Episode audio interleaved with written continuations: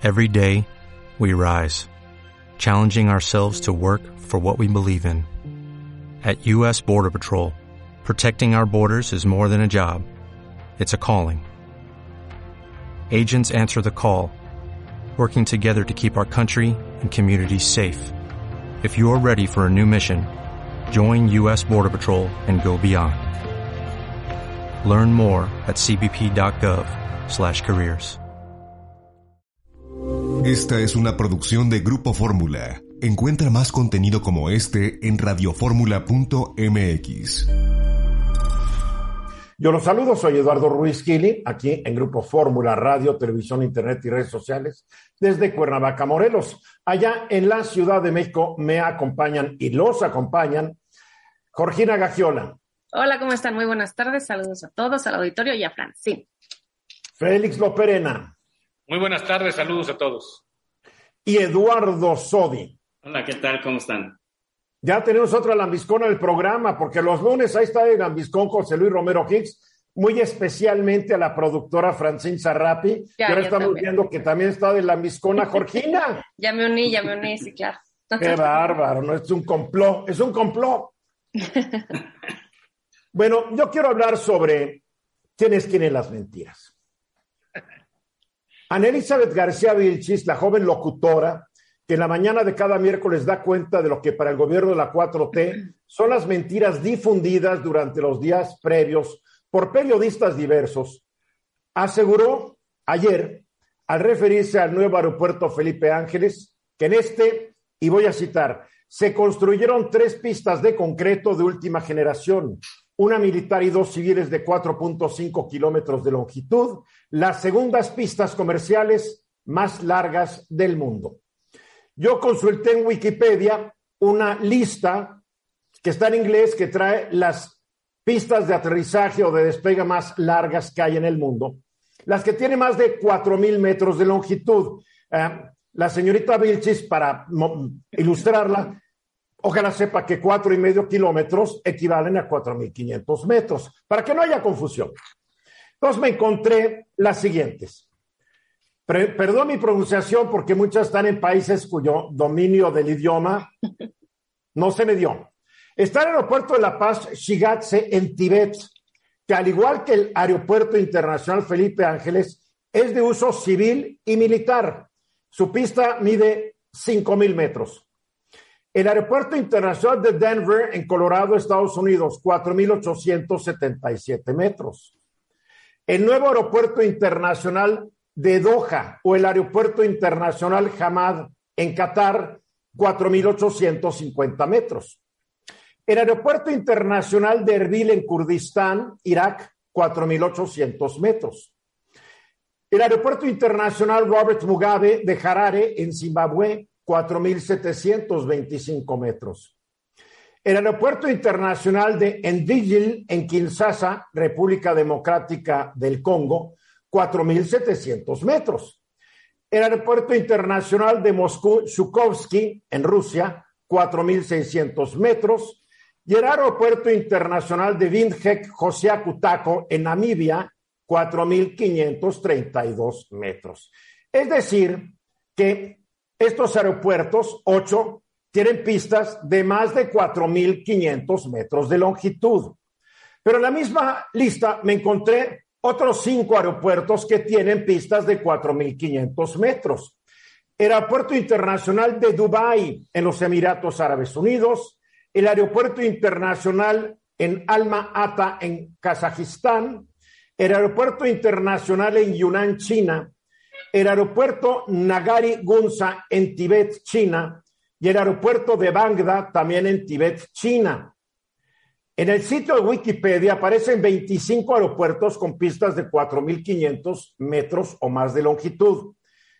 He mencionado aquí solamente los que, según informa el sitio, proporcionan servicios regulares a aerolíneas comerciales y excluí los que solo reciben vuelos de aviación general o de carga, los que son meramente militares o que ya no operan. De acuerdo con la información que hay en Wikipedia, Resulta que las del AIFA no son las segundas pistas comerciales más largas del mundo, sino las novenas, empatando en esa posición con otros cinco aeropuertos. García Vilchis también dijo que el nuevo aeropuerto se construyó con la tecnología más avanzada y en tiempo récord, 886 días. Pero es un hecho que la obra, por lo menos de acuerdo con versiones periodísticas confiables, aún no está terminada porque le faltan muchos detalles para estar en condiciones de prestar un servicio completo a los pasajeros y a las aerolíneas que utilicen el aeropuerto. Estará terminado cuando haya agua en los baños, aire acondicionado, electricidad en todos lados, por ejemplo, en las estaciones de carga de celulares, haya restaurantes cafeterías, entre otras cositas. Y claro está, estén funcionando óptimamente los accesos viales y servicios de transporte de pasajeros que faciliten llegar y salir del aeropuerto.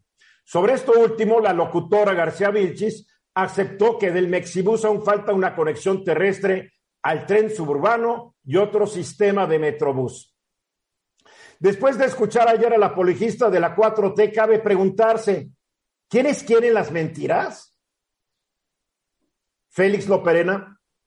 ¿Sabes qué? Eh, yo creo que mira, falta muchísimo. Decían que son diferentes y que no inauguraban cosas hasta que estuvieran terminadas. Esto queda. y ya no vamos a poder saber qué, porque hoy se prohibió que la gente tome fotografías dentro del aeropuerto de acuerdo a las normas internacionales de seguridad. Pero bueno, esas normas nadie las, las, las, las persiguen en el aeropuerto de la Ciudad de México. Pero independientemente de eso, falta la zona de aduanas, falta la zona de carga. Solo hay 14 puentes para abordar aviones. Digo, 14, bueno, sí, 14 túneles, llamémosle. Falta ah, bueno, está bien que haya 14, pero. A ver, olvídate que haya 14. Pero ni con las 14, digamos que ahí se quede en 14, está bien. Pero no puedes hablar por el celular porque no llega la señal. No, y además no puedes llegar. No hay cómo llegar, o sea, te tienes que ir no, a Pachuca. No mientas, no teme, no teme García Vilches. Sí puedes llegar, te vas a tardar horas, sí, pero vas sí a puedes llegar. no, cuidado, no puedes llegar rápido, con exagerar las cosas. Sí, dicen, no, es, no, es, falso, pero se exagera. Este, el tema es, el tema es que por la carretera Pachuca, después a Tecama, que haces más de dos horas. Porque solo si te vas a las 5 de la mañana en día feriado haces 40 A ver, ahorita haz un, ejercicio, haz un ejercicio mientras otros comentaristas participen. Agárrate tu, tu Zoom, eh, agárrate tu Waze o tu Google Maps y a ver cuánto tiempo te tardarías ahorita de tu oficina donde estás al aeropuerto internacional de siempre y al AIFA y nos dices cómo fue. Jorgina. Ahorita te digo. Eduardo, eh, yo lo que creo es que, insisto, en para qué eh, inaugurar un, esta, el aeropuerto, una la, la obra más emblemática, eh, no solamente del presidente López Obrador, sino en contra del régimen pasado, ¿no? De la presidencia pasada. a mí lo único que me lo explica es que pronto hay una consulta sobre la revocación de mandato y que es decir que tenemos, que sí se logran las cosas, que sí se hacen, que sí cumplieron, etcétera. Y sobre la verdad que todos sabemos que no está listo, eh, lo hemos comprobado todos y lo único que me parece es que lo estrenaron por hacer una propaganda política y por supuesto todo esto que dices hoy de las mentiras, quién es quién, pues es una mentira y el gobierno nos miente. No pero no hay que olvidar que el presidente prometió inaugurarlo el 21 y cumplió su promesa. Que le fallaron, que le fallaron, le fallaron a los que les confió que estuviera terminado. También no, pero, pero sí, está bien, pero en sus palabras dijo que él consideraba que estaba listo, que estaba todo bien, y no es así. No hay agua, no hay estas vías, no, sí podemos llegar, pero nos tardamos horas. Él dijo que se tarda máximo 50 minutos. A ver, va un sondeo, va un sondeo. Hace rato subí a Twitter y ustedes pueden, todo el mundo puede participar en este sondeo en arroba Ruiz Gili en Twitter. Con base en la información que has recibido hasta ahora, ¿consideras que el AIFA está terminado y se justifica que se haya inaugurado? ¿O crees que aún falta que lo terminen y la inauguración debería haberse pospuesto? Participen en este sondeo, arroba Ruiz Gil, ahí me encuentran. Hasta el momento, 3.1% de los que han contestado dicen que sí se justificó 76% dicen que debería haberse pospuesto, 18% dicen que de plano no les importa el asunto y 3% no saben. A ver, Eduardo Sodi. Bueno, a ver, esto de que son las segundas pistas comerciales más largas del mundo, yo diría que no es falso, pero no es verdadero, ¿no? no es que ella dijo que eran las segundas. Son las novenas, son las, novenas. Son las pistas comerciales más largas del mundo. Yo lo recuerdo que decía que no es falso, pero no es verdadero. Ahora, con relación a que si se debió haber inaugurado, esto sucede en cada sexenio, en cada gobierno. Perdóname, estos, ellos son diferentes, no debería ocurrir. Dijeron que eran diferentes. Ay, perdón, sí. Ah, bueno, yo creo ah, que esto va a ser la excepción, pero no había luz, no había agua, no había, no había agua, no había internet. Este, vaya, todos los servicios están eh, pues, cerrados, no puedes comprarte un café, solo tlayudas. Porque, bueno, porque no hay, no, y qué bueno que haya tlayudas. Yo ah, no, a mí me gustan mucho. pero, pues además tú eres de origen oaxaqueño, te gustaría. Diego, a ver, a ver, Félix, ya vi, tu, ya vi tu teléfono, ya no hay tiempo. Regresando del corte, nos dices, pero preguntémonos siempre, ¿quién es quién en las mentiras? En la Ciudad de México ocurrió algo sumamente interesante. Para la gente que no vive en la Ciudad de México, tal vez están más acostumbrados que de repente remueven a presidentes municipales, etcétera, etcétera. Pero en la Ciudad de México no estamos muy acostumbrados a que remuevan a lo que antes llamábamos delegados, ahora son los alcaldes.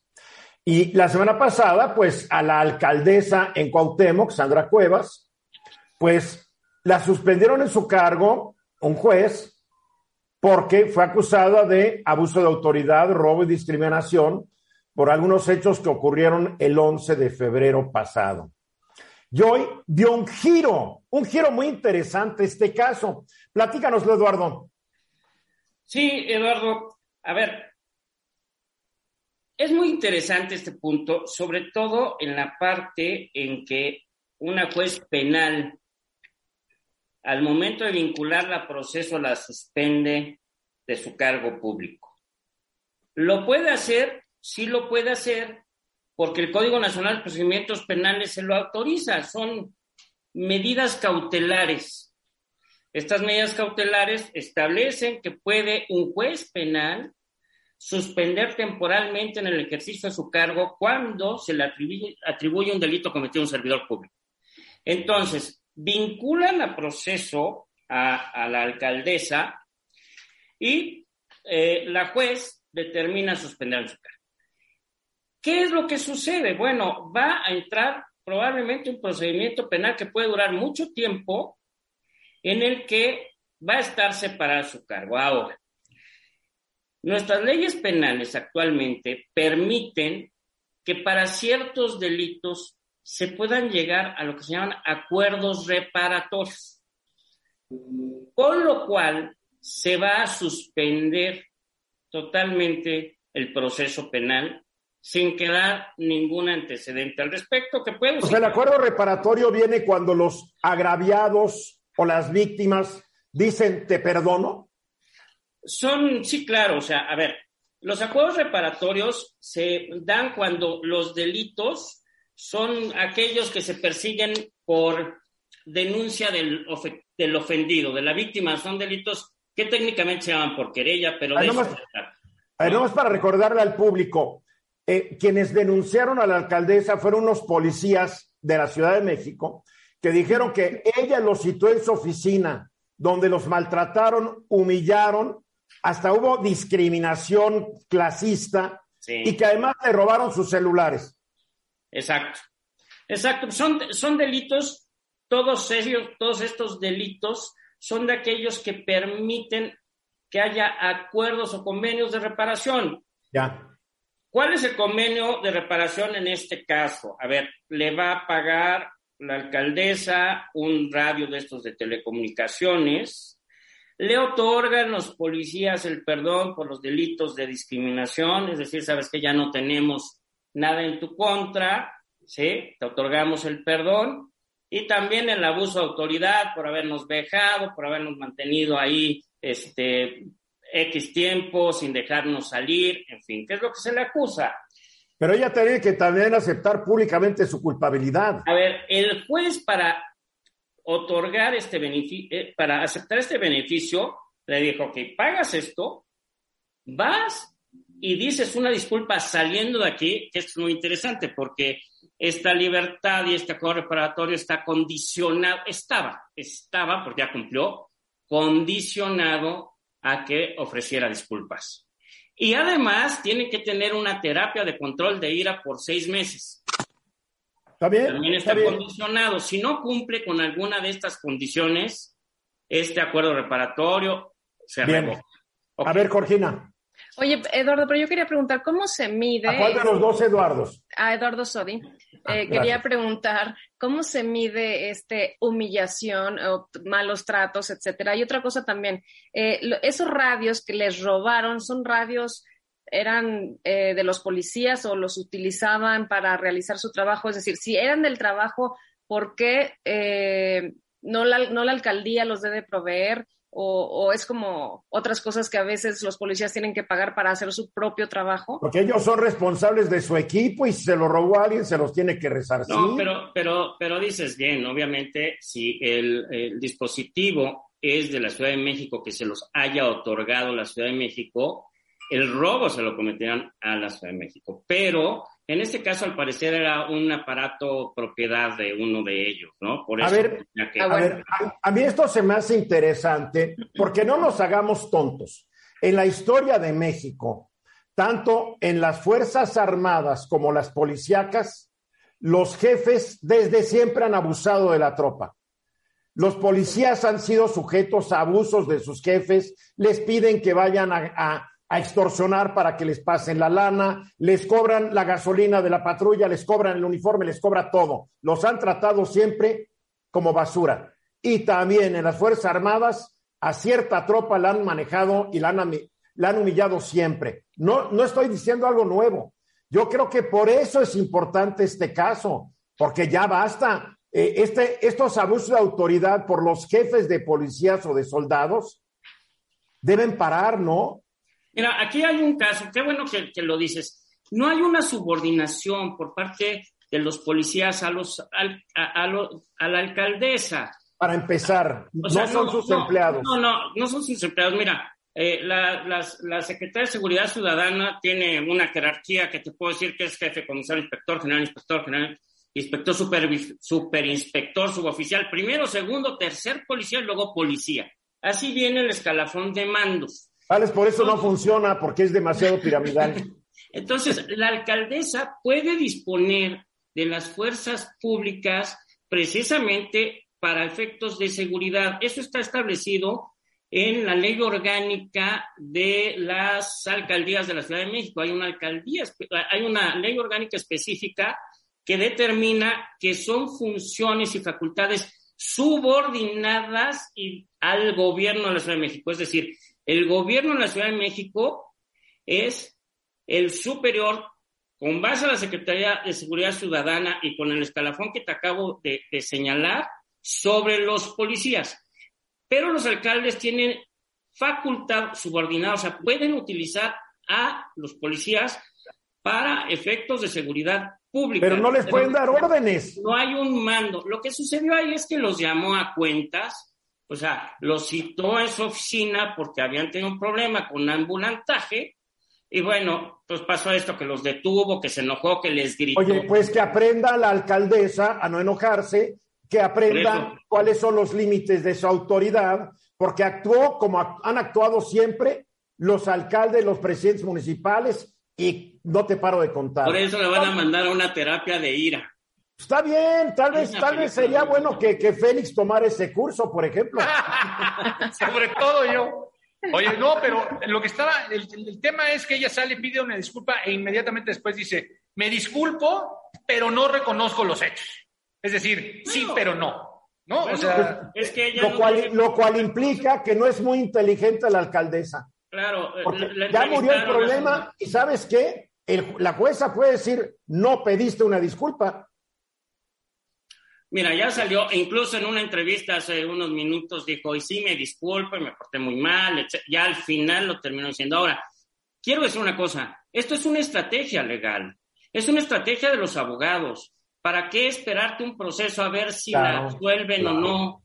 Separar su cargo. Si el, si, si el Código Nacional de Procedimientos Penales te permite esto, hay que tomarlo y ponerse a trabajar, no estar en un proceso perdiendo el tiempo con una situación de índole política. Ahora, pero yo creo que es muy importante para que todos los demás alcaldes de la Ciudad de México tomen nota. Sobre todo los de oposición. Exacto. No, los de oposición y los de Morena, todos no pueden estar abusando de su cargo y apachurrando a los subordinados. Acuérdense como, un delegado que hasta en video lo agarraron abusando sexualmente de una chica cuando era perredista, hoy es morenista, y todavía el PRD, de los que son de Morena hoy, lo lanzaron de diputado. No puede ser. Exacto. Me quedo con lo que dices, Tocayo. La verdad es que qué bueno, al final de cuentas, que se haya dado este proceso así, para que, pues como dicen, si ves las bardas de tu pues si no cortar con las tuyas a remojar. Muy bien, y vamos a los mensajes. Yo siempre le he tenido aversión al PT, al Partido del Trabajo. ¿Por qué? Porque se me hace tal vez lo más vulgar que hay en la política mexicana y me voy a explicar. Cuando murió el exdictador de Corea, el papá del actual dictador, en el sitio de internet del PT pusieron que había muerto un gran estadista que había trabajado muchísimo para el bien de su pueblo. Cuando todos sabemos que Corea del Norte, perdón, Corea del Norte es un país que está fregadísimo, es un país donde no existe la menor libertad civil, es un país donde se reportan casos de gente muriendo de hambre. Y aquí están estos payasos de la PT, y así lo digo, payasos, adulando al que había sido el hijo del fundador de la República de Corea del Norte, el primero de los tres dictadores que iban al hilo, además todos, papá, hijo y nieto. Es el PT. Y ahora el PT, cuando México está viendo y estamos viendo la manera en que Rusia está bombardeando indiscriminadamente a poblaciones ucranianas, a escuelas, a hospitales, a maternidades, y está matando gente que afortunadamente no le está saliendo su jugada al señor Putin, eh, que es un hijo de Putin, ah, no le está saliendo su jugada porque aparentemente no midió que los ucranianos le iban a dar la pelea. Pero todos estos payasos del PT con algunos cómplices de Morena y otros partidos, ayer formaron, en medio de lo que estamos viendo, demuestran su estupidez al formar un grupo de amistad. Explícanos qué hicieron estos payasos, Jorgina. Bueno, eh, justamente, nada más déjame aclarar una cosa. Durante la semana, las últimas semanas, incluso desde el año pasado, se han ido instalando los grupos de amistad en la Cámara de Diputados. Existen en la Cámara los grupos de amistad y en el caso particular de Rusia se había retrasado precisamente en el contexto de la invasión a Ucrania. Sin embargo, como tú dices, ayer se instaló y el grupo lo preside el diputado Alberto Anaya Gutiérrez del PT. Es importantísimo. Es un tipo que hay, que hay videos de él en, en, el YouTube en estado inconveniente. ¿eh? Pues sí. Eh, y como bien dices, y lo que acabas de, de señalar sobre el PT, estoy totalmente de acuerdo contigo. Pero es importante señalar que no hay ningún artículo, ni en la ley orgánica del Congreso General de los Estados Unidos Mexicanos, ni en el reglamento de la Cámara de Diputados, que obligue a los legisladores a instalar los grupos de amistad. Se podrían tardar todo lo que quisieran, podrían no instalarlos, ¿no? El presidente Andrés Manuel López Obrador ha sido muy claro ya en su postura frente a este conflicto de Rusia-Ucrania. Primero, que no se impondrán sanciones en contra de Rusia, a pesar de haber dicho que en su gobierno, que su gobierno está en contra de las invasiones. Y también dijo que no enviarían ayuda militar a Ucrania. Eh, que me parece muy sensato, ¿no? En su momento, diferentes militantes de Morena, de Morena y de PT, mediante un comunicado el 3 de marzo, consideraron que el jefe del Ejecutivo había estado a la altura de las circunstancias al condenar la invasión, abogar por la no intervención, la autodeterminación de los pueblos y la solución pacífica de las controversias. La instalación del grupo, en mi opinión, esto fija con más claridad la postura del presidente sobre la invasión a Ucrania, porque de otra manera las diputadas y los diputados podían haber tenido un poquito de prudencia, incluso tal vez un poco de empatía y sobre todo podían haber retrasado la instalación. Esto indica que sí están están del lado de Rusia, que no les importa que estén matando gente, eh, que no importa eh, todos los bombazos, toda la arbitrariedad al derecho internacional. Para ellos lo que les importa es hacer este numerito que no debieron de haber realizado y que no tienen ningún, eh, em, que no respetan de ninguna manera el derecho internacional. Y esos son los legisladores del PT, de Morena y todos los integrantes que estuvieron en la eh, instalación del grupo de amistad eh, Rusia-México. Ahora, pero sobre esto, entonces, ¿qué podemos decir de que también se haya instalado un grupo de amistad México-Estados Unidos? Por eso, pero como yo te decía, eh, Estados Unidos no está en una guerra, ¿no? Europa no está en una guerra. Hasta el momento es una guerra de Rusia. A ver, sí, están, sí están, sí están. Le están mandando, le están mandando todo el armamento a Ucrania. Esto es como, mira, tú eres muy jovencita, tú eres una niña. No. Pero así, perdóname, Estados Unidos y Rusia, lo que era la Unión Soviética, se enfrentaron muchas veces a través de segundas partes. Ajá, estoy de acuerdo. O sea, es una, es, una, es una forma de estar en guerra, claro que están en guerra. Bueno, pero precisamente ese es el pretexto, es decir, eh, eh, instalamos el grupo de amistad, se han estado instalando, no tiene nada que ver con el conflicto, pero eh, podían haberlo retrasado, es decir, no está, es un grupo de amistad, ¿no? Y estos grupos de amistad son meramente protocolarios, no implican ninguna obligación para ningún legislador ni para el país amigo. La verdad es que el objetivo es mantener un contacto permanente entre legisladores, diplomáticos, intercambio de opiniones, experiencias, difusión cultural, llevar a cabo visitas de cortesía. No implica nada legal ni hay ningún cambio. Se lo podían haber reservado. Yo creo que el grupo de amistad México-Estados Unidos bueno, estar con los buenos del pleito, a fin de cuentas, y no con los malos. Ahora, algo muy importante, para que veas la ignorancia de Anaya, quiso dijo México fue los primeros países que estableció relaciones con Rusia, creo que en 1920, no me acuerdo la fecha.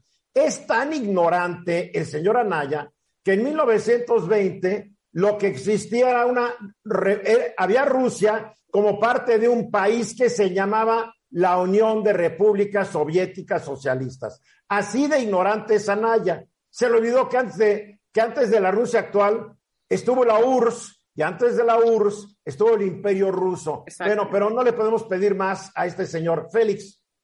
Fíjate que en este marco, el, jefe del Comando Norte de Estados Unidos, que se llama Glenn Van Herk, eh, pues alertó que en territorio mexicano la inteligencia militar eh, de la Federación Rusa es donde más oficiales de inteligencia tiene en el mundo. Pues claro. Entonces, pero es lógico, están, están juntitos, se, van, se van a Laredo con un pasaporte mexicano falso o algo y se meten en otro sí, Sí, sí, sí. sí, pero sabes un pasaporte ucraniano y mañana hasta de refugiados los tiene el gobierno de Biden y son espías rusos. Ahora, es interesante ver quiénes integran eh, estos grupos de amistad, tanto de Estados Unidos, eh, de Ucrania, de Rusia, pueden ver otras cosas, y quiénes son los personajes, los diputados que las integran, porque en ese sentido es la importancia que le dan los legisladores de manera personal, porque como te digo, no es un tema legal, sino protocolario de en qué grupos les gustaría estar. Por ejemplo, eh, del grupo de amistad de Estados Unidos lo preside el diputado Torruco, ¿no? Eh, por ejemplo, en, en Ucrania, eh, uno de los integrantes. Torruco es, el, hijito del es el hijito del secretario de Turismo. También, y sí, y también. Es, un fifi, que es un fifi metido a diputado de Morena. Y también es pariente del ingeniero Slim. La relación con Estados Unidos, pues no se la dejan a cualquiera, ¿no? Es decir, entonces, estas cosas son muy, eh, así como te lo estoy diciendo, son muy convenientes, ¿no? Y entonces, ¿por qué lo llevan a cabo? Nos guste o no, creo que es una postura del presidente. No lo hubieran hecho sin el permiso del presidente y nos guste o no, la política exterior la dirige el presidente de los Estados Unidos mexicanos. Oye, dime una cosa, ¿cuántos, cuántos diputados hay en la de Comisión de Amistad de Estados Unidos y en la de Rusia? Eh, exactamente no me lo sé, pero hay muchos más que en la de Ucrania, por ejemplo. Eh, hay muchos más que en otros países que ellos, los legisladores, consideran. ¿También hay un grupo de amistad con Ucrania? Sí, hay un grupo de amistad con Ucrania, la preside el PAN. Y, eh, por ejemplo, uno de los integrantes de Ucrania, por decir, para que veas cómo es un tema eh, más personal y de interés personal, eh, Salomón Chertorivsky es integrante porque él tiene eh, antecedentes de familiares ucranianos. Sus, abuelos llegaron de Ucrania. Exacto, entonces. así de fácil. Bien, a ver, Eduardo. A ver, como dijiste, eh, Jorgina, desde mi punto de vista, quien lleva la política exterior, bueno, y no mi punto de vista, funcionalmente es el presidente de la República. Entonces, si bien un grupúsculo ahí de diputados hace este grupo de amistad con Rusia, bueno, eso no está marcando la agenda política exterior. Realmente, eh, Esteban Moctezuma ha actuado eh, en Naciones Unidas estableciendo la posición y esa ¿Cuál Esteban Moctezuma? Juan Ramón de la Fuente, sí. Juan Ramón Era Juan Ramón de la Fuente, porque Esteban Moctezuma es embajador en Washington. Juan Ramón de la Fuente, perdón, tienes razón. A mí también se me va la onda de repente. Pero bueno, Juan Ramón de la Fuente. Y esa, esa, esas formas, esas manifestaciones y esa directriz viene de la presidencia de la República. No está por la libre. Como debe ser, porque el encargado de la política exterior de México es el presidente. Exacto, y el grupúsculo este de diputados. Asesorado, asesorado por el Senado de la República, pero no hay nada nuevo en esto. No pasa más. Juan Ramón de la Fuente no se va a ir por la libre jamás, es un hombre muy institucional y obediente. Pues me parece una provocación. Lo demostró desde que era priista, lo demostró. Pero me, pero, me parece una provocación innecesaria. ese ya es otro tema, de eso vamos a hablar al rato, Jorgina. Sí, ya sé que traes muchas ganas de hablar desde que se te quitó lo tímido en este programa. ¡Qué bárbaro! ¿Se acuerdan cuando llegó? No hablaba. Vamos a los mensajes. Empezó la Convención Nacional Bancaria, la edición número 85, la primera de, que, desde que estuvo la pandemia, allá en Acapulco Guerrero. Ayer Luis Miguel, Luis, Luis, Luis Miguel González, el director editorial de El Economista y colaborador de este programa, nos platicó de cosas que pensaba que iban a ocurrir y nuestra reportera Jenny Valencia nos acompaña desde Acapulco para decirnos cómo ha ido el día de hoy. Jenny, buenas tardes. Hola, ¿qué tal? ¿Cómo estás, Eduardo? Muy buenas tardes. Te comento que aquí en Acapulco, Guerrero, en el marco de la 85 Convención Bancaria, en donde se encuentran convocados más de mil convencionistas participantes, al igual que invitados, señalarte que no pudo evitarse el tema de la filtración que hizo esta mañana el presidente Andrés Manuel López Obrador en torno a la decisión de política económica de la Junta de Gobierno del Banco de México de elevar 50 puntos base la tasa de referencia de 6 a 6.5 Comentarte que en, la reunión mañanera aquí con los banqueros, comentarte que Daniel Becker, quien es presidente de la Asociación Mexicana, la Asociación de Bancos de México, pues él señaló de manera importante que él descarta que existan riesgos, Eduardo, en cuanto a la violación de la autonomía del Banco de México por este anuncio anticipado que hizo esta mañana el presidente Andrés Manuel López Obrador y así es como él lo declara. Veamos. Yo creo que lo único que nosotros podemos decir al respecto es que somos muy respetuosos de la autonomía del Banco Central. Y en ese sentido, pues creo que no tenemos más que agregar, más que decir que siempre el ABM ha instado y ha sido muy vocal en el sentido de la importancia de tener un Banco Central que tenga como mandato la estabilidad de precios. No, yo he tenido la oportunidad de reunirme ya en dos ocasiones con la gobernadora del Banco Central y claramente nos ha indicado y nos ha expresado la autonomía que le ha dado tanto el presidente, el gobierno federal y como su apoyo con la Junta de Gobierno y no vemos ningún riesgo que se pierda eh, ningún tipo de autonomía con la nueva, con la nueva gobernadora.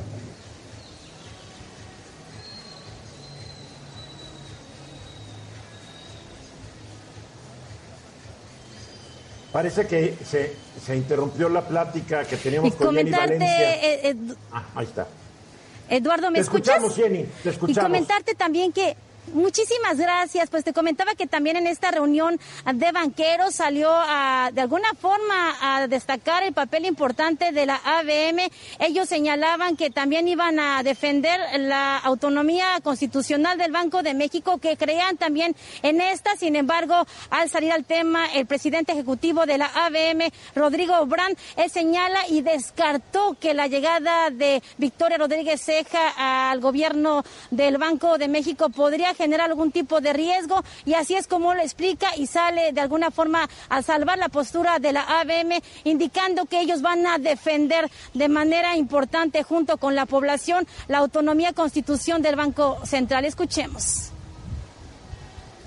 Para la asociación, la autonomía del Banco de México es, es un pilar fundamental para la estabilidad económica y eso es, es lo que debemos de tener en cuenta recordar lo que mencionó Raúl, la Junta de Gobierno es un grupo colegiado donde se toman decisiones. Efectivamente, Hacienda participa con, con voz, pero sin voto, y, reforzar nuevamente. la ABM vela y, cree en la autonomía del Banco de México como un, como un pilar fundamental y eso es que lo, que como mexicanos tenemos que defender y es lo que vamos a hacer valer. Y comentarte también, Eduardo, y de manera textual te quiero informar que de acuerdo con la ley del Banco de México, en su artículo 45 establece que aquellos miembros que asistan a las sesiones de la Junta de Gobierno deberán guardar confidencialidad respecto de los asuntos que se tratan en ella, salvo autorización expresa de la Junta de Gobierno para hacer alguna comunicación. Incluso nos hemos acercado con algunos gobernadores del Banco de México que han llegado aquí a la convención bancaria, entre ellos Gerardo Esquivel y Galia Borja Gómez, no han querido manifestar, manifestar quién filtró la información, si ellos dieron autorización para que fuera dada a conocer esta mañana por el presidente de la República y comentarte que precisamente ya se encuentra aquí Andrés Manuel López Obrador en Acapulco, Guerrero, para de alguna forma asistir a esta sesión inaugural de la 85 Convención Bancaria. Arranca a las 5 de la tarde. Ya se encuentran también el secretario de Hacienda, Rogelio Ramírez de es su gobernador de la Secretaría de Hacienda, Gabriel Llorio, al igual que la gobernadora del Banco de México, Victoria Rodríguez Ceja, así como también el presidente de la Comisión Nacional Bancaria y de Valores, Jesús de la Fuente. Ellos ya se encuentran a punto de iniciar este evento a las 5 de la tarde aquí en el centro de convenciones de un importante hotel de Acapulco, Guerrero. Eduardo. Se ve que está muy bonito el hotel, disfruta, date un tiempito, Jenny Valencia, mil gracias. Un fuerte abrazo y muy buenas tardes. Gracias, Jenny Valencia, desde Acapulco. Y es clara, la ley 40, el artículo 45 de la ley del Banco de México dice que el secretario y subsecretario de Hacienda y Crédito Público podrán asistir con voz, pero sin voto, a las sesiones de la Junta de Gobierno, para la cual sean, serán previamente convocados, dándoles a conocer el orden del día correspondiente. Dichos funcionarios podrán convocar a reunión de la Junta de Gobierno y proponer asuntos a ser tratados en ella.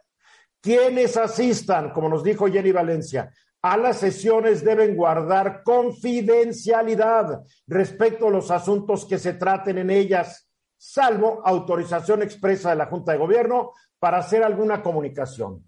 Alguien le filtró la información al presidente violando lo que dice el artículo 45 de la ley del Banco de México, que ignoro si la misma ley anote, señale alguna sanción para quienes desobedezcan lo que dice el artículo 45, porque en México hay muchas leyes que prohíben las cosas, pero que a la hora de la hora pues no sancionan a quienes las, las incumplen, entonces no pasa nada. Yo tuiteé que el que el presidente anunciara horas antes que el Banco de México el alza la tasa de interés interbancaria significa que algún asistente de la reunión se lo dijo, lo cual está prohibido.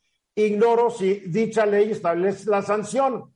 De cualquier manera, no fue noticia porque ya se esperaba el alza al seis y medio por ciento. La noticia, que tampoco lo es, es el desprecio que el presidente tiene hacia las leyes que juró cumplir y hacer cumplir al asumir el cargo empezando por la propia Constitución.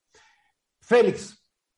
El artículo 43 de esa misma ley, en su inciso 5, dice utilizar en beneficio propio de terceros la información confidencial de que disponga en razón de su cargo, así como divulgar la mencionada información sin la autorización de la Junta de Gobierno, es una causa de remoción de un miembro de la Junta. Pues sí, vamos a ver, vamos a ver si, si vamos a ver si se filtra quién fue. En fin, ¿a cuánto nos queda, productora, todavía para ir a comerciales? Bueno, minuto y medio nada más nos queda. A ver, participa en el sondeo con base en la información que ha recibido hasta ahora. ¿Consideras que el AIFA está terminado y se justifica que se ha inaugurado o crees que aún falta que lo terminen y que la inauguración debería haberse pospuesto? En arroba Ruiz Gili en Twitter pueden participar en este sondeo, que no es encuesta, sondeo. Hasta el momento, tres y medio por ciento de quienes han participado dicen que se justifica la inauguración, 83% que se debería haber pospuesto, 12% que la verdad es que no les interesa el tema y 1% dicen que no saben. Así está hasta el momento. Arroba Ruiz Gili en Twitter, participen en este sondeo. ¿Querías decir algo, Georgina? Sí, solo quería decir que a mí no me sorprende las declaraciones del presidente de esta mañana. Eh, si se filtró, yo creo que el presidente de todas maneras siempre está entera, los presidentes, no solamente el presidente López Obrador, es siempre, por supuesto, que están enterados eh, de lo que decide el Banco de México, el secretario de Hacienda, etcétera, está informado. Una cosa es estar enterados y otra cosa es que lo promueven, que lo divulguen. Pero la ley es clara, el secretario de Hacienda ni el subsecretario están autorizados ni a decirle al presidente lo que se acordó en una, en una junta. No están autorizados. Estoy de acuerdo contigo, estoy de acuerdo contigo. Pues yo creo que ahí sí, pero el, los presidentes están informados. A lo mejor el presidente. Yo no lo sé, eh, yo, no lo, yo no lo sé, no sé si tú tengas pruebas para ah, decir lo que dices. El presidente Joe Biden está en Europa, está asistiendo en Bruselas a una reunión de la OTAN, después a una reunión de la Unión Europea. Y por ahí, ah, y la del grupo de los siete. Son tres reuniones. Lo más curioso es que hay siete países que están en, la, en todas, menos en la Unión Europea no está el Reino Unido, etcétera. Ahorita nos lo va a explicar desde Washington Lila Bed y de Bruselas se va a Polonia. Qué aguante físico de este señor que ya camina como que, ay, pero tiene mucho aguante. Y mi querida Lila, lo he visto como, que muy coherente, ya es que de repente se le van las cabras, lo he visto muy coherente en este viaje. Sí, Eduardo, ha sido un viaje sumamente importante porque el objetivo principal del presidente Joe Biden eh, en este viaje a Bruselas, donde se reunió con todas las personas que acabas de nombrar, es mandar una señal de que la OTAN, los líderes europeos, el G7, está unido en contra de Rusia. Incluso informaron que van a imponer sanciones adicionales ahora a 300 miembros de la Duma o el Parlamento ruso, de los 450 que tiene eh, ese poder legislativo, pero también van a sancionar a otras empresas de defensa rusas y a más oligarcas. Entonces, es gran parte de la estrategia de Europa, eh, debido a que existía como este, esta idea eh, por parte de Putin de que de cierta manera Europa se iba a dividir, que no iban a reaccionar en conjunto y en amplia coordinación. Eh, creyó que, iba. Acuérdate que su amigo, eh, el de los pelos de nido de golondrina, ¿cómo se llama este expresidente? Boris Johnson. No, el, no, el, gringo. Este, Bernie Sanders. ¿Quién? El, el expresidente gringo que Ah, Trump. Era tu ídolo, acuérdate. Ay, cállate, Dios me libre.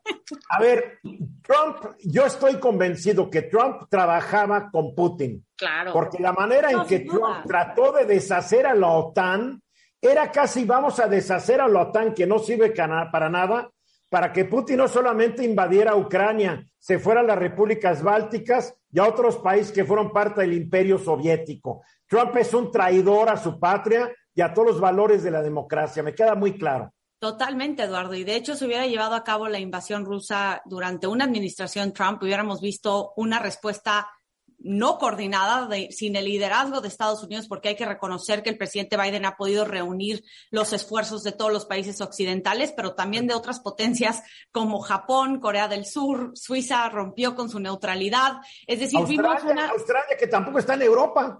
Exactamente, o sea, hemos visto una reacción total y completa por parte del sistema internacional en contra de esta invasión no provocada, es decir, no fue una intervención, fue una agresión en contra de un país soberano, independiente, que no le dio una razón a Putin para invadir su, su país, más allá de esta eh, noción que tiene el mandatario ruso de reinstaurar la ex Unión Soviética y que considera que estos países forman parte natural de Rusia, ¿no? Entonces, ¿qué, tan eh, unido está, ¿qué tan unido está la OTAN que al señor Stoltenberg, que es el secretario general de la OTAN, ya se iba a ser gobernador del Banco de Noruega y le dijeron, no, te tienes que quedar aquí, tú no te puedes ir en una crisis el señor aceptó y el Banco Noruega que se haga bolas.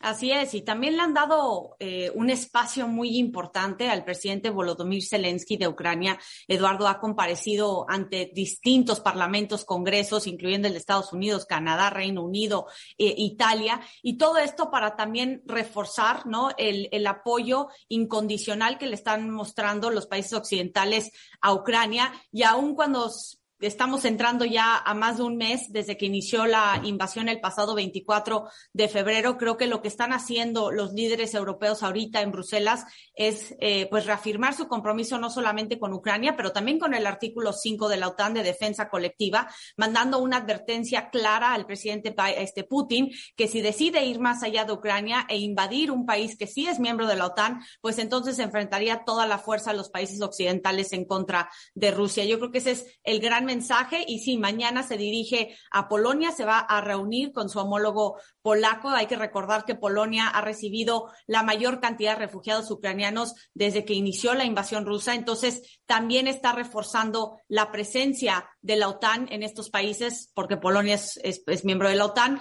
Y, creo que Biden anunció que le va a dar un no sé si, corrígeme el dato, mil millones de dólares a Polonia para atender a tantos refugiados que de repente ahí tiene un y medio, millón y medio de personas que no tienen trabajo, no tienen ropa, no tienen casa, no tienen qué comer.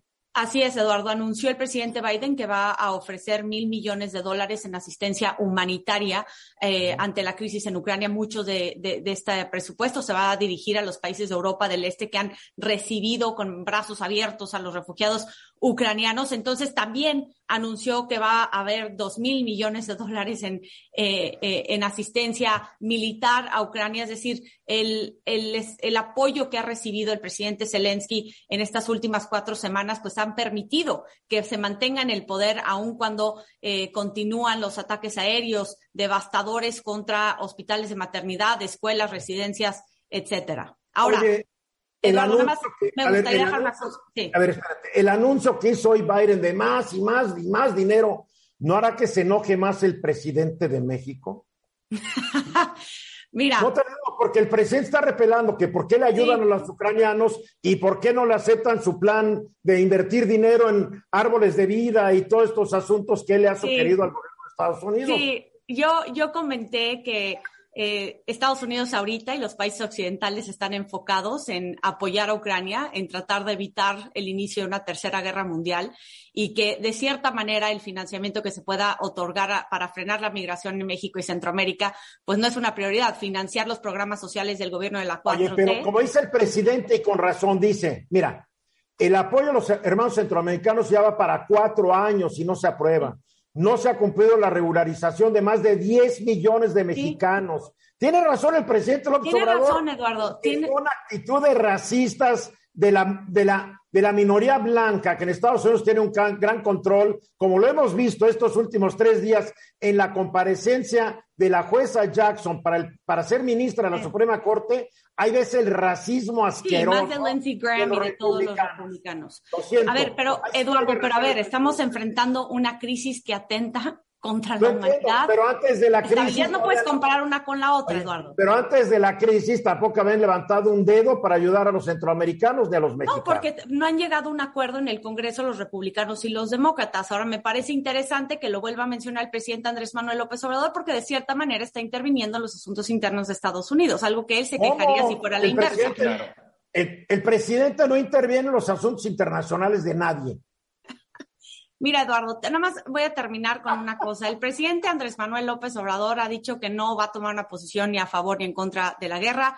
Incluso dijo que gracias a la guerra en Ucrania va a haber crecimiento económico en nuestro país. En la carta al Parlamento Europeo le arremetió contra los legisladores del continente europeo por eh, ofrecer armas a Ucrania y dijo que México mantiene las puertas abiertas a todos los países. Pero esto sumado a que los legisladores de la Cámara de Diputados instalaron el grupo de amistad México-Rusia, donde le dieron una plataforma al embajador de Rusia en México. A ver, esto ya se arregló, ya se arregló, porque el día de hoy instalaron el grupo de amistad México-Estados Unidos, ¿ok? Ahora, pero el, el, gobierno de México trae un doble juego. Para, para consumo interno, la no intervención y bla, bla, bla. Pero date cuenta, México ha votado en todo, tanto en el Consejo de Seguridad como en la Asamblea General, contra Rusia. Hoy, Totalmente de acuerdo. Hoy votaron contra, contra Rusia. Sí, eh, por la humanitaria, la crisis humanitaria. 140 países a favor, entre ellos México. Cinco en contra, que son Rusia, Siria, Corea del Norte, Bielorrusia y Eritrea, y 38 abstenciones, entre ellos China. O sea, México sí está apoyando a Estados Unidos. no nos hagamos. Pero una cosa es lo que dice México para que digan, sí, no, la, este, el presidente abusado. Pero importa mucho lo que dice un mandatario de un país, Eduardo sí están apoyando en el Consejo de Seguridad, en la Asamblea General de las Naciones Unidas, pero lo que dice Andrés Manuel tiene un, peso importante en lo que se, se toma a nivel internacional. Yo creo que tiene más peso la votación en, la, en, en, Naciones Unidas, personalmente. ¿eh? Sí, Eduardo, pero es que no nada más es una cuestión de neutralidad. Le está dando una plataforma y de cierta manera se está poniendo del lado de la Hoy le pusieron, perdóname, hoy le pusieron la plataforma Ken Salazar, el embajador de Estados Unidos. ¿Y viste lo que dijo? Y también crearon la plata, también crearon, Georgina, el grupo de amistad méxico Sí, Eduardo, pero estamos hablando de, una, de un país que acaba de invadir a otro.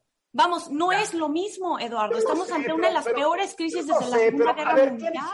Pero, pero ¿quién? Tú no, no, escuchaste la primera parte del programa. Los que crearon esta, este grupo con Rusia son los payasos de siempre del PT, por favor. Pero importa, Eduardo. Hasta en Estados Unidos saben qué tipo de payasos son los del PT, por favor. Yo te puedo compartir que las conversaciones que yo he tenido con funcionarios de la Casa Blanca, del Congreso de Estados Unidos, están sumamente preocupados por las declaraciones del presidente Andrés Manuel López Obrador, por lo, que está haciendo el Congreso pues de les deberías dar clases, les deberías dar unas clases de lo que es política interior, política exterior, de acuerdo al presidente. Está equivocado el presidente Andrés Manuel López Obrador. Mensajes y regresamos. Me da mucho gusto dar la bienvenida al programa a Rafael Ortiz Pacheco, presidente nacional de la Alianza Mexicana de Organización de Transportes, Transportistas, perdón, AMOTAC. Estuvo con nosotros hace algunos días y él exigía que la Secretaría, ahora se llama de Infraestructura y Comunicaciones, lo recibiera porque los transportistas independientes del país son víctimas de cualquier cantidad de abusos, tanto por parte de la Guardia Nacional como por la delincuencia organizada, y hoy han tenido una reunión en dicha secretaría. Rafael, buenas tardes. Hola, buenas tardes, Eduardo. Qué gusto saludarte. Gracias. ¿Cómo ha ido la reunión? ¿Se ha logrado algo o son puro jarabe de jarabe de pico a tole con el dedo? Mira, están iniciando y pues acuérdate que el primer batazo se supone que es bueno. Ya hubo compromisos, hubo una reunión el día de hoy en la Secretaría de Infraestructura, inclusive se cambió ya definitivamente al director de Autotransporte Federal y se le dio posesión a la nueva directora. Es una compañera de su secretario que viene de, de Turismo, la secretaria de Turismo. Y pues hubo compromiso con su secretario y con ella anteriormente y hoy se están complementando. Entonces, eh, arrancamos bien, se puede decir, ya tenemos calendarios de reunión y con los demás eh, integrantes, como fue Capufe, fue Economía, fue eh, Hacienda, la Secretaría de Gobernación eh, y la Guardia Nacional, pactamos unas reuniones con la Guardia más constantes y con todos los integrantes a un mes. O nos dan algún avance y resultados o volvemos a manifestarnos. Esa es la, la propuesta de parte de nosotros porque no vamos a Rafael, por, el momento quedan entonces suspendidos los bloqueos carreteros por parte de ustedes. Sí, hasta dentro de un mes que recibamos la reunión con ellos y vamos a ver los avances. Porque la verdad, yo no estoy conforme con que nos vayan a, seguir pateando el bote. O es, a lo que voy. Por eso te preguntaba si no era tole con el dedo, porque no este gobierno, todos los gobiernos de este país han, han desarrollado el arte de darnos a tole con el dedo.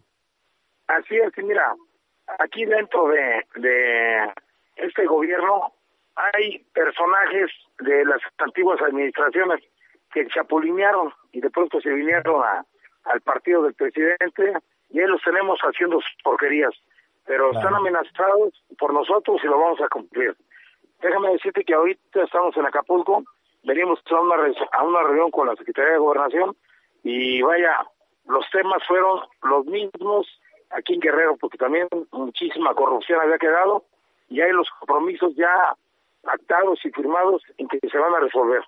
Entonces, venimos saliendo y nos vamos a quedar mañana otra reunión todavía con una senadora de aquí del Estado que nos va a, eh, llevar con el presidente de la República. Al menos. Muy bien, Rafael, pues qué bueno que ha servido de algo esto. Estaremos hablando muy próximamente. Yo te voy a invitar al programa, a mi estudio, para que hablemos más o menos una hora de la problemática del hombre camión en México. Si me aceptas la invitación, ya hablaremos pronto. Ándale, a tus órdenes. ¿dónde Muy bien, Rafael, muchas gracias. Muchas gracias y suerte. Gracias, quédate. Rafael Ortiz Pacheco es el presidente nacional de la Alianza Mexicana Organización de Transportistas, la MOTAC. La verdad, es un gremio muy, muy, muy castigado por delincuentes y delincuentes uniformados. El lunes fue el Día Internacional del Síndrome Down. Félix, tú escribiste algo que me, gustó, me conmovió realmente. Ya sabes que cuesta trabajo hacerlo conmigo en Facebook y dije, qué bueno que es mi amigo Félix porque es un hombre noble y eres un hombre bueno. platícanos. Pues mira, el, lunes pasado se celebró efectivamente, se celebra el 21 de marzo, porque el síndrome de Down es una trisomía en el cromosoma 21, para 21. Todos tenemos dos pares de cromosomas. La gente con síndrome de Down tiene un cromosoma extra. En el 21, en vez de tener dos, tiene tres. ¿Qué ocasiona tener un, este, un cromosoma extra? Bueno, pues tienen problemas de desarrollo en las áreas cognitiva, eh, intelectual y aprendizaje, en, las áreas motoras tardan más en caminar los niños, es decir, vienen con atonía muscular, no traen fuerza en los músculos, eh, y pueden presentar defectos congénitos en el corazón, eh, problemas de visión y audición, de lenguaje, es, decir, hay una serie de problemas muy fuertes, inclusive hipotiroidismo, que es muy peligroso si no se atiende, y en México, uno de cada 700 nacimientos, uno de cada 700 niños viene con síndrome de Down.